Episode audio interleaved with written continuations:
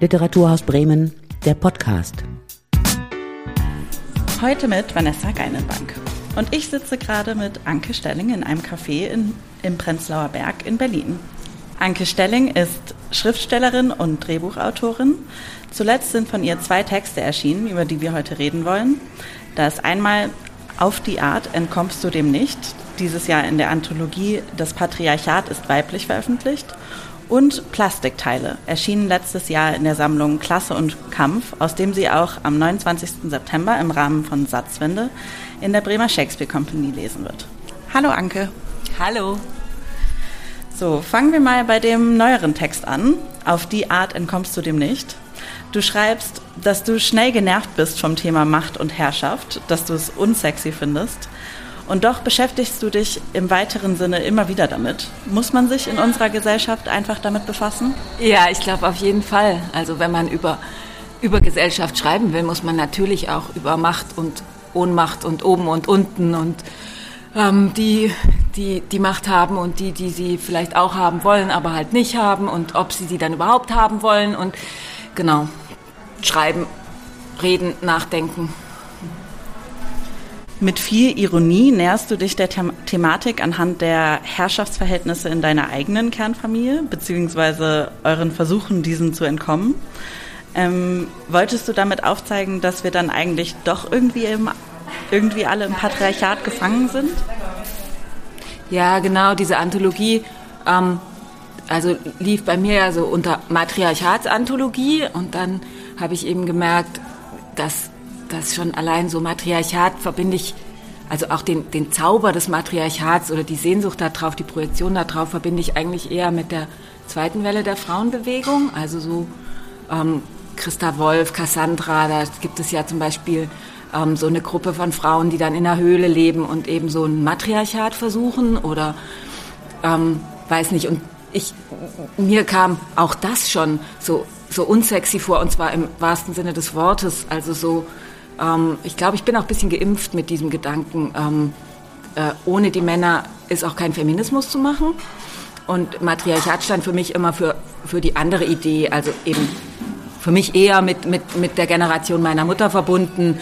Ähm, am besten, wir kehren den Männern ganz den Rücken und ähm, äh, richten auch unser sexuelles Begehren zum Beispiel auf Frauen. Und ähm, dann äh, gibt es weiß nicht, manche denen das dann auch gelingt und ich fand es auch immer verführerisch, aber mir ist es nie gelungen.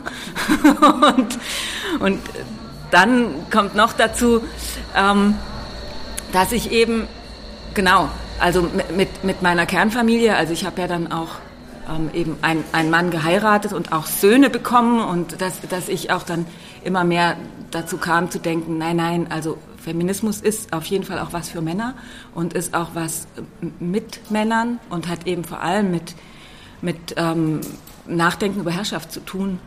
Und ähm, das wollte ich dann am Anfang und tatsächlich eher auf ironische Weise in dem Text ein bisschen zusammenbringen. Also eigentlich auch da wieder mein, mein Weg des Denkens so ein bisschen nachzeichnen. Und dann lande ich eben auch ziemlich schnell bei meinem nächsten Umfeld, nächsten Umfeld, nahesten Umfeld. Und ähm, genau, und ich glaube tatsächlich, dass, um deine Frage jetzt endlich zu beantworten, dass ähm, wir alle eben in einer in patriarchalen Strukturen, in einer patriarchalen Gesellschaft leben und dass es ganz schwierig ist, das im Privaten und Persönlichen dann sozusagen ähm, auszuklammern, dem zu entkommen, kommt ja auch schon im Titel vor, ähm, das zu überwinden. Ähm, und dass selbst äh, bei den äh, tüchtigsten und wohlmeinendsten ähm, äh, dann, also ja, dass sie vielleicht doch zu schwach sind, um es alleine zu schaffen. Ähm, der Text heißt ja, auf die Art entkommst du dem nicht. Ist das dann eine Mahnung an uns alle oder auch an dich selbst?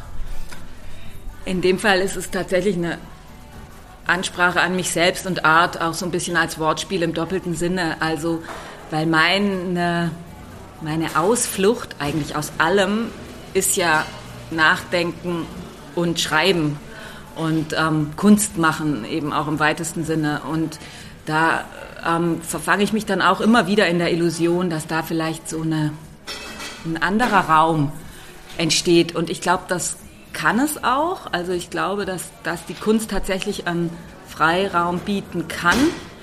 Aber dass die ja dann wieder, und darauf bezieht sich der Titel und das äh, passiert dann auch im Text, ähm, wenn es dann darum geht, aber Kunst zu verkaufen, vom Schreiben zu leben und so weiter, dann bin ich wieder mittendrin.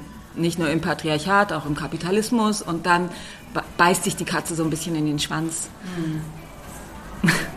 und genau, also so, da, dem, dem wollte ich nachgehen, weil das auch was ist, was, was mich gerade eben besonders beschäftigt, auch, auch so, ja, wenn es wie bei mir jetzt eigentlich gerade ganz gut läuft, auch, auch mit dem vom Schreiben leben, ist es verführerisch zu denken, ähm, wieso geht doch? Und eigentlich glaube ich aber, nee, geht weiterhin nicht.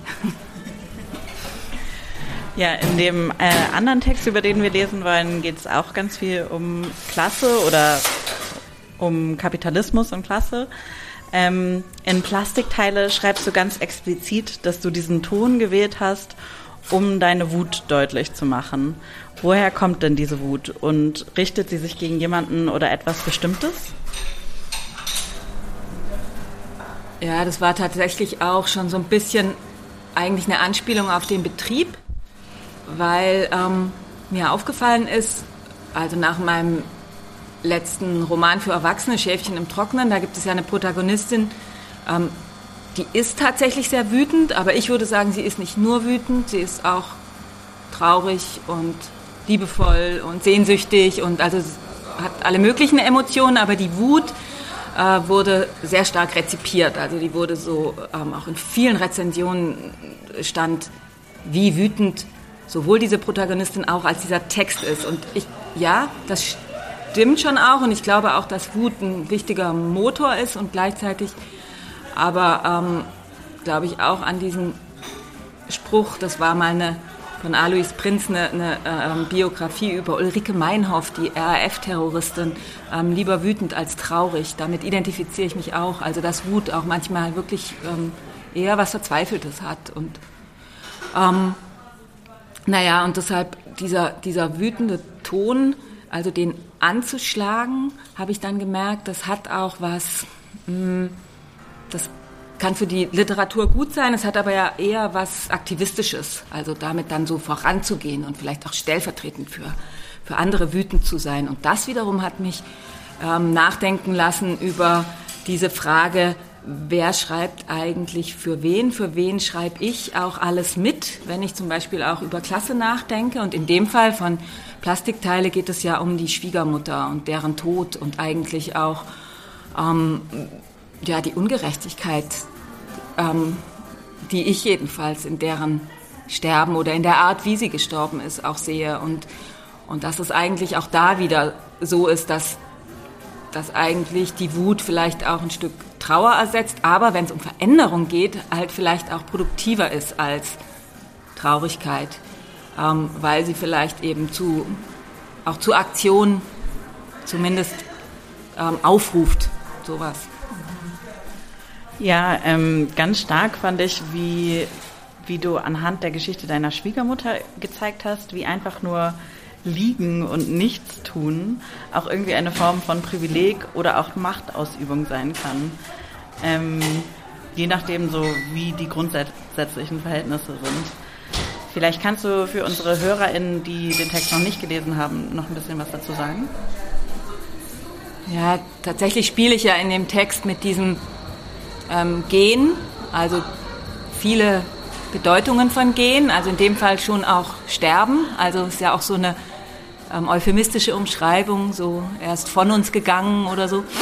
Ähm, dann aber auch Gehen im Sinne von, wer geht eigentlich? Also wer, das, das kommt auch schon bei, bei, auf die Art entkommst du dem nicht ähm, vor. Also so die Machtfrage an so was ganz Kleinem zu, zu erläutern, so weiß nicht, ich, ich habe Durst und ähm, wer geht jetzt und holt was zu trinken? Mache ich das selber oder habe ich jemanden dafür? So. Und die Schwiegermutter ist eben auch so eine Person, die tatsächlich immer sehr schnell gegangen ist und eben auch für viele. Also nicht nur für ihren Mann und ihre Kinder oder auch äh, vorher schon für ihre Eltern, sondern eben auch als Krankenschwester ähm, immer geht, immer auf den Beinen ist und, und auch ähm, ja, für, für, für andere Wege zurücklegt und so. Und deshalb ist es, also hat so ganz viele Bedeutungen. Und dann kann sie nicht mehr gehen. Und ähm, dann ist, ist es für sie auch, also ist natürlich todtraurig, finde ich jedenfalls. Also, dass es dann eine Selbstermächtigung oder sogar fast eine Emanzipation ist, zu sagen, von jemandem, der immer gegangen ist, jetzt einfach liegen zu bleiben. Und dass das aber ja gleichzeitig, in dem Fall zumindest, dann auch das Ende ist. Und, und ich ihr eigentlich gewünscht hätte, sie, sie hätte sich vielleicht dazu schon vorher ähm, ermächtigen können, öfter mal nicht zu gehen, liegen zu bleiben, nichts zu tun, ähm, jemand anders auch für sich gehen zu lassen, weil es ja gleichzeitig dann auch wieder eine Untersuchung von toxischer Weiblichkeit vielleicht, also auch in diesem für andere Sorgen, aber auch Macht zu sehen und, und, und die auch auszuüben, beziehungsweise ähm, dann vielleicht auch das als einziges, also daran so, so festzuhalten und dann das, den Emanzipationsgehalt von Nichtstun ähm, gar nicht mehr zu erkennen. Mhm. Ja, ganz stark äh, eingeprägt hat, hat sich mir auch diese Stelle, im Sterben sorgt sie für sich selbst. Also das ist vielleicht besonders prägnant für Frauen aus der Generation deiner Schwiegermutter. Aber ich habe mich dann so gefragt, ähm, meinst du, wir können inzwischen besser im Leben für uns sorgen als Frauen? Ja, das glaube ich auf jeden Fall. Ich glaube, das hat auch was mit diesem, tja, mit diesem, auch mit diesem Leistungsgedanken zu tun, auch mit diesem Emanzipationsgedanken, der ja vielleicht auch schon so ein bisschen vergiftet ist. Also du kannst ja alles selbst schaffen und du kannst ja eben dich auch hocharbeiten. Und also ähm, diese Schwiegermutter ist ja auch ähm, trotzdem auch eine Aufsteigerin. Also die, die äh, liegt wahrscheinlich auch schon mehr wiederum als ihre Mutter vor ihr. Aber ähm, das war ja ganz stark verbunden mit diesem ähm, dann musst du aber auch tüchtig sein und eben vom Tellerwäscher zum Millionär, also dich hocharbeiten durch sehr viel Arbeit. Und ich habe schon, oder ich meine zu beobachten, dass auch Leute, die sich vielleicht jetzt erstmal gar nicht so unbedingt erlauben könnten, jetzt in Anführungsstrichen, die man hier nicht sieht, ähm, ähm, trotzdem ein größeres Bewusstsein haben heute dafür, ähm, also tatsächlich Self-Care zu betreiben. Also ähm, dass dazu auch gehört, ähm, auf sich aufzupassen und sich nicht so, ähm, ja, so ins Hamsterrad zu begeben und dann aber auch irgendwann durch zu sein. So. Und dieses für sich sorgen, für andere sorgen, ja, das ist auch ein Thema, was, was für mich eben ganz wichtig ist. Also so alle oder möglichst viele Aspekte von, von Care-Arbeit darüber nachzudenken. Mhm. Ähm, deine Schwiegermutter gibt dir zu verstehen, dass du dich nicht um sie kümmern und sorgen sollst, äh, weil du es ja geschafft hast. Also ausgesandt nicht als Soldatin, sondern als Verräterin schreibst du. Was bedeutet das? Mm. Also es ist ja auch so ein mm, bei diesen ganzen ähm, Klassismus-Texten, also wo Leute davon erzählen, ähm, dass sie Diskriminierung aufgrund ihrer, ihrer sozialen Herkunft erfahren haben, ist ja so ein bisschen die Krux, dass wer das dann kann und wer das dann tut, ja meistens einen Aufstieg hinter sich hat und sozusagen diesem Milieu dann auch ähm, entkommen ist. Ähm, und, und damit ist immer auch eine Art Verrat geschehen eigentlich äh, so, ähm, der, der auch wehtut. Und ähm, und, und dann entsteht irgendwie eine, eine Kluft. Ähm, und die ist, also über die habe ich, wollte wollt ich auch schreiben, wie, wie es dann ist, ähm, äh, vielleicht ja, sich auch, auch eine Art zum Beispiel des sich umeinander kümmerns, ähm, also sich der entfremdet zu haben. Also weil zum Beispiel so, so gerade, denke ich, zwischen Müttern und Töchtern ist dieses, ähm, ich mach's für dich oder, oder ich lass mich von dir versorgen oder ähm, ich sag, nein, Mama, jetzt bleib aber mal sitzen oder so, ist, ist, ist sowas ganz Gebräuchliches. Und, ähm, und wenn das dann aber eben so, wie ich das in dem Text mache, ja auch schon so, so in Frage gestellt ist, dann, dann, dann hat man es plötzlich nicht mehr zur Verfügung und das tut auch weh. Also so, eigentlich tut es auch weh, zu viel zu wissen und eigentlich tut es auch weh, jemanden überhaupt so, so einzuordnen. Und, und gleichzeitig aber, wie gesagt, finde ich es total wichtig, um dann eben doch über Macht nachzudenken und, und, und darüber nachzudenken, in, in, in was für einem System wir eigentlich stecken und in, in was für einer sozialen Ordnung. Ja, also zweischneidig. Und vielleicht auch da, wo sich ähm, so die Klassen- und die Genderfrage überschneidet im Prinzip. Ja, total. Also der, der, der Schwiegervater, also der Mann von der Schwiegermutter, kommt ja auch vor. Und der versucht ja zum Beispiel, ähm, sich immerhin noch als was Besseres zu fühlen, weil er nicht die Wäsche macht.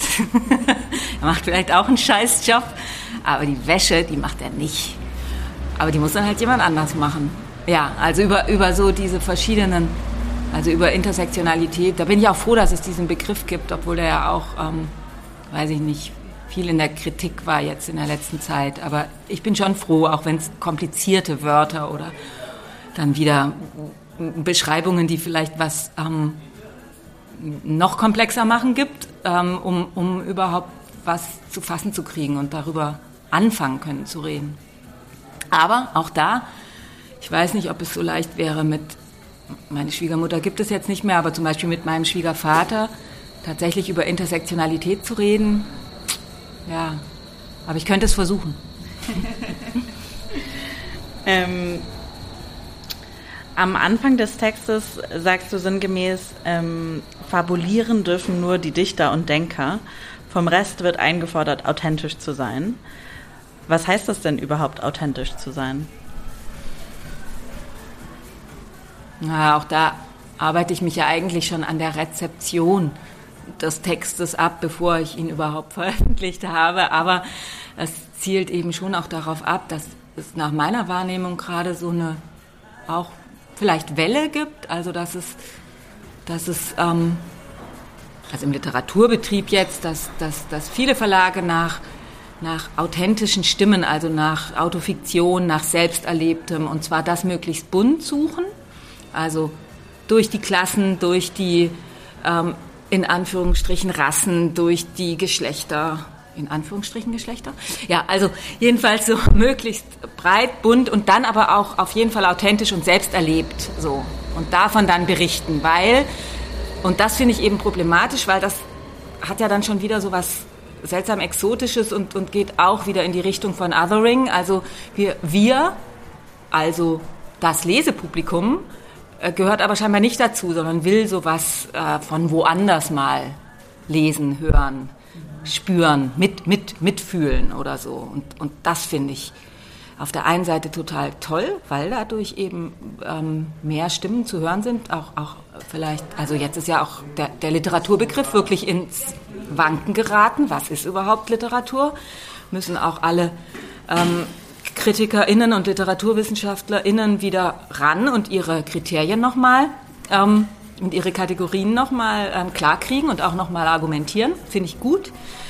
Ähm, also insofern total toll. Auf der anderen Seite aber auch dieses Problem, ähm, darf ich, und das ist dieses Fabulieren oder womit ich das umschreibe, ähm, werde ich dann eben darauf festgelegt. Also darf ich dann aber vielleicht auch was anderes machen, so wie, keine Ahnung, ähm, Migranten, POC oder so ja auch sich beschweren, warum werde ich immer nur als Expertin für das eingeladen?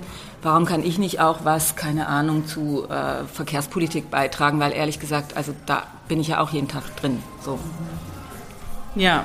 Und fürs Dichten ähm, denke ich, ist es halt sowas. Also kann ich auch einen Text unterbringen, wenn ich jetzt zum Beispiel, ähm, keine Ahnung, Frau aus der Unterschicht bin, der aber, also ein Adelsroman oder so.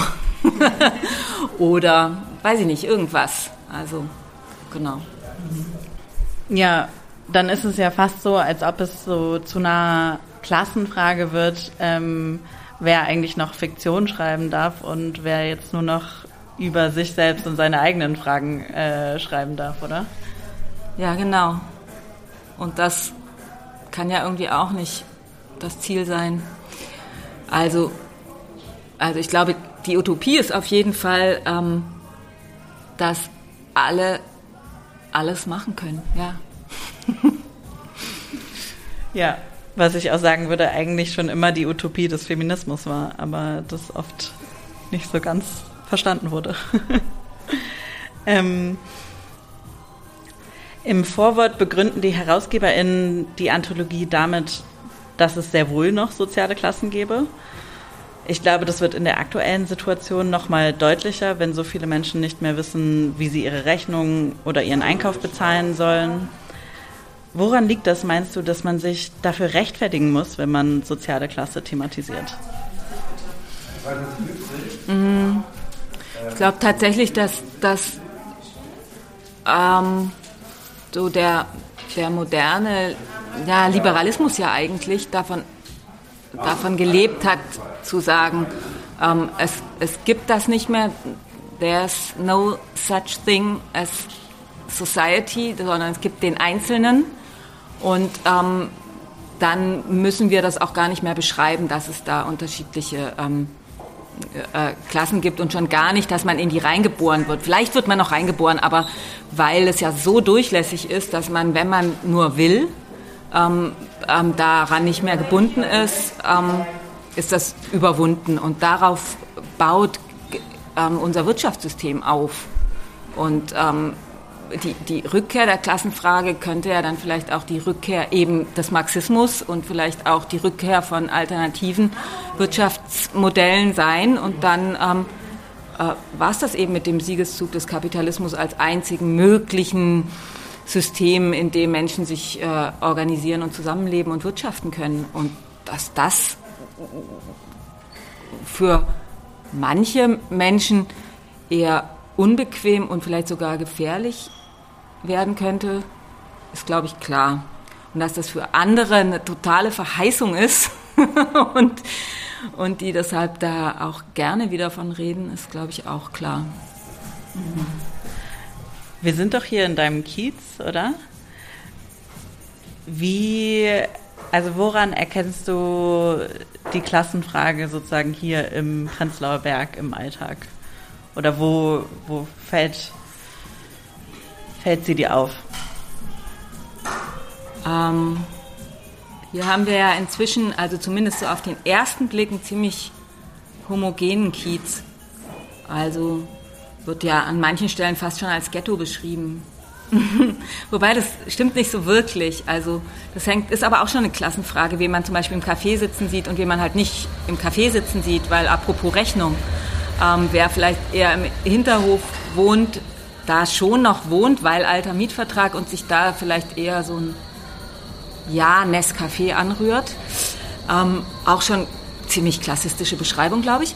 Ähm, aber ich habe zum Beispiel gemerkt, weiß ich nicht, ist spannend. Also zum Beispiel an so einem Wahlsonntag, da ging ja hier einiges schief im letzten Herbst, auch in, in, in, in meinem Wahllokal.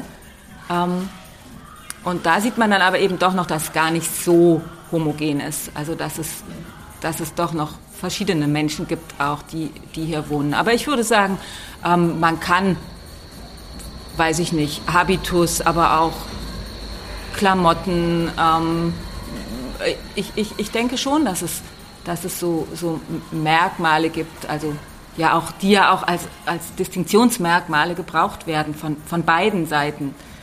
Ähm, heute Morgen beim Geburtstagbrunch meiner Tochter erzählte eine von ihren Freundinnen, dass ähm, die Leute aus ihrem Schwimmverein, die, wie sie meinte, einer anderen Klasse angehört haben, als sie zum Beispiel meinten, ähm, ähm, Öko ist doch, oh Mist, jetzt habe ich vergessen, wie sie genau gesagt hat. Ich glaube, Öko ist Dreck oder, naja, jedenfalls war, war interessant, weil, weil es war eindeutig als Distinktionsmerkmal gegenüber den in Anführungsstrichen typischen Prenzlauer BergbewohnerInnen gemeint. Ähm, jetzt weiß ich nicht, ob ich deine Frage beantwortet habe. Aber so ungefähr vielleicht. Ja, ich denke schon. Ähm, du hast jetzt in letzter Zeit relativ oft äh, kurze Texte rausgebracht. Arbeitest du auch an was Größerem Neuen jetzt gerade? Ja, ich habe ähm, genau, ich hab, arbeite seit zwei Jahren jetzt auch schon an dem nächsten Roman für Erwachsene.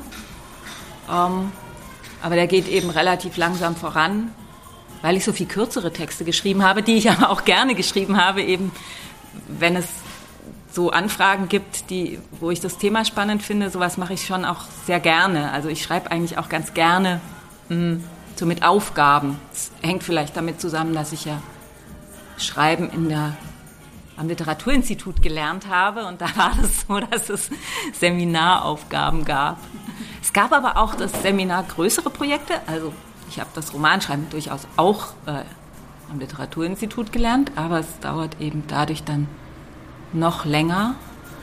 Und dann schreibe ich auch gerade ähm, auch schon seit ähm, anderthalb Jahren parallel ähm, das Drehbuch zu Schäfchen im Trocknen, also zu dem Roman, weil ich eben, wie du mich ja auch schon vorgestellt hast, auch Drehbuchautorin bin und das auch gerne weitermachen will.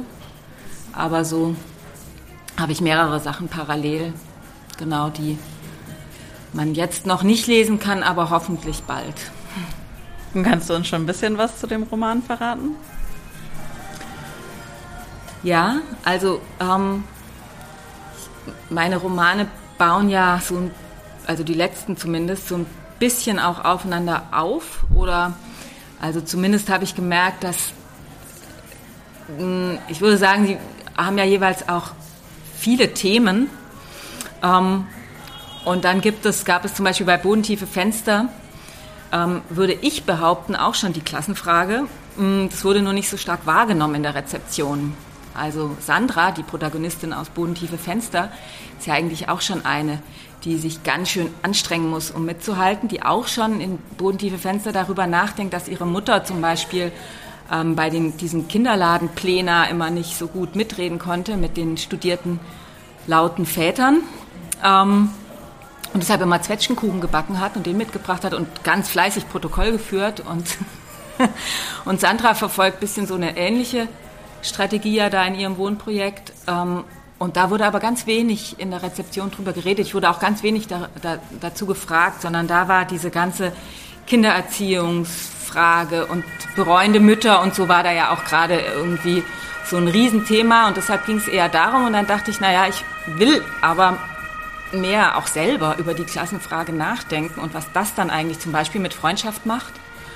Und so ähm, kam das, wurde das dann ein größerer, eine größere Frage bei Schäfchen im Trocknen. Und so ist es jetzt wieder ähnlich, dass ich ähm, eben die, die Sexismusfrage und die Geschlechterfrage und die Frage, wie man eben vielleicht auch, auch ähm, dem, dem Patriarchat entkommen kann oder es zumindest versucht immer in, in, in der Kleinfamilie, dass die mal stärker in den ähm, Fokus gehört. Und deshalb ähm, ist der, der neue Text jetzt eher ein Eheroman, also wo es mehr auch um Mann und Frau und Doing Gender geht als bisher, obwohl ich sagen würde, dass das auch schon eine Frage zum Beispiel bei Schäfchen im Trocknen war. Aber da durfte ich zum Beispiel ganz wenig über ähm, weiß ich nicht, die Sexszenen reden zum Beispiel, die für mich in diese Richtung gehen. Also warum Resi eigentlich ähm, ihre Sexualität immer so ein bisschen im Windschatten ähm, von Sven erlebt. Und genau, diesmal geht es mehr um Mann und Frau und Sex, aber ganz schwierig Sexszenen. Also insofern ähm, ja, brauche ich noch ein bisschen. So, dann sind wir mit Wut eingestiegen. Vielleicht steigen wir dann mit Wut wieder aus. Ähm, würdest du sagen, dass also Wut für bestimmte Leute in der Gesellschaft akzeptabler ist als für andere? Auf jeden Fall. Ich glaube, dass, dass es tatsächlich auch ähm, den, einen misogynen Beigeschmack hat, das so stark betont wurde immer in der Rezeption von Schäfchen im Trocknen, wie wütend Resi ist. Und ich eben so denke so, äh, jetzt stellt euch denn nicht so, ah, so wütend ist sie doch gar nicht, nur weil sie einmal fickt euch sagt oder so. Ähm, aber ja, klar. Also ich glaube, dass, dass eine wütende Frau ähm, äh, sofort, also zumindest erstmal ganz neutral gesprochen, mehr auffällt als ein wütender Mann und vielleicht auch eine wütende ähm, Erzählerinnenstimme ähm, äh, äh, stärker zurückzucken lässt als ein wütender Erzähler. Und dann ist natürlich auch ja, die, die, die Frage, wie. Hm, also ich habe auch viel über die, den, den, den Unterschied zwischen Wut und Zorn nachgedacht. Ich weiß nicht, vielleicht kann ich auch mal eine Gegenfrage stellen. Glaubst du, da gibt es einen Unterschied? Also weil Wut klingt für mich auch immer schon so ein bisschen blindwütig oder so, während Zorn ist bei mir, hat vielleicht auch eher so was, was man dann so Göttern zugesteht, so gerechter Zorn. Also oder vielleicht auch was tiefer schwelendes. Mhm, genau, nicht so impulsiv, ne? sondern so ähm, durchdachter, berechtigter. Ja. Also vielleicht hätte es mir besser gefallen, wenn, wenn, wenn sowohl Resi als auch die, die Erzählerin von Plastikteile, die ja sehr viel näher an mir dran ist, als als zornig bezeichnet worden wären. So, das ist doch ein schöner Abschluss. Äh, vielen Dank für das Gespräch, Anke Stelling. Sehr gerne. Vielen Dank für die Fragen. Und wer mehr von Anke Stelling hören möchte, der kann am 29. September um 20 Uhr in die Bremer Shakespeare Company kommen.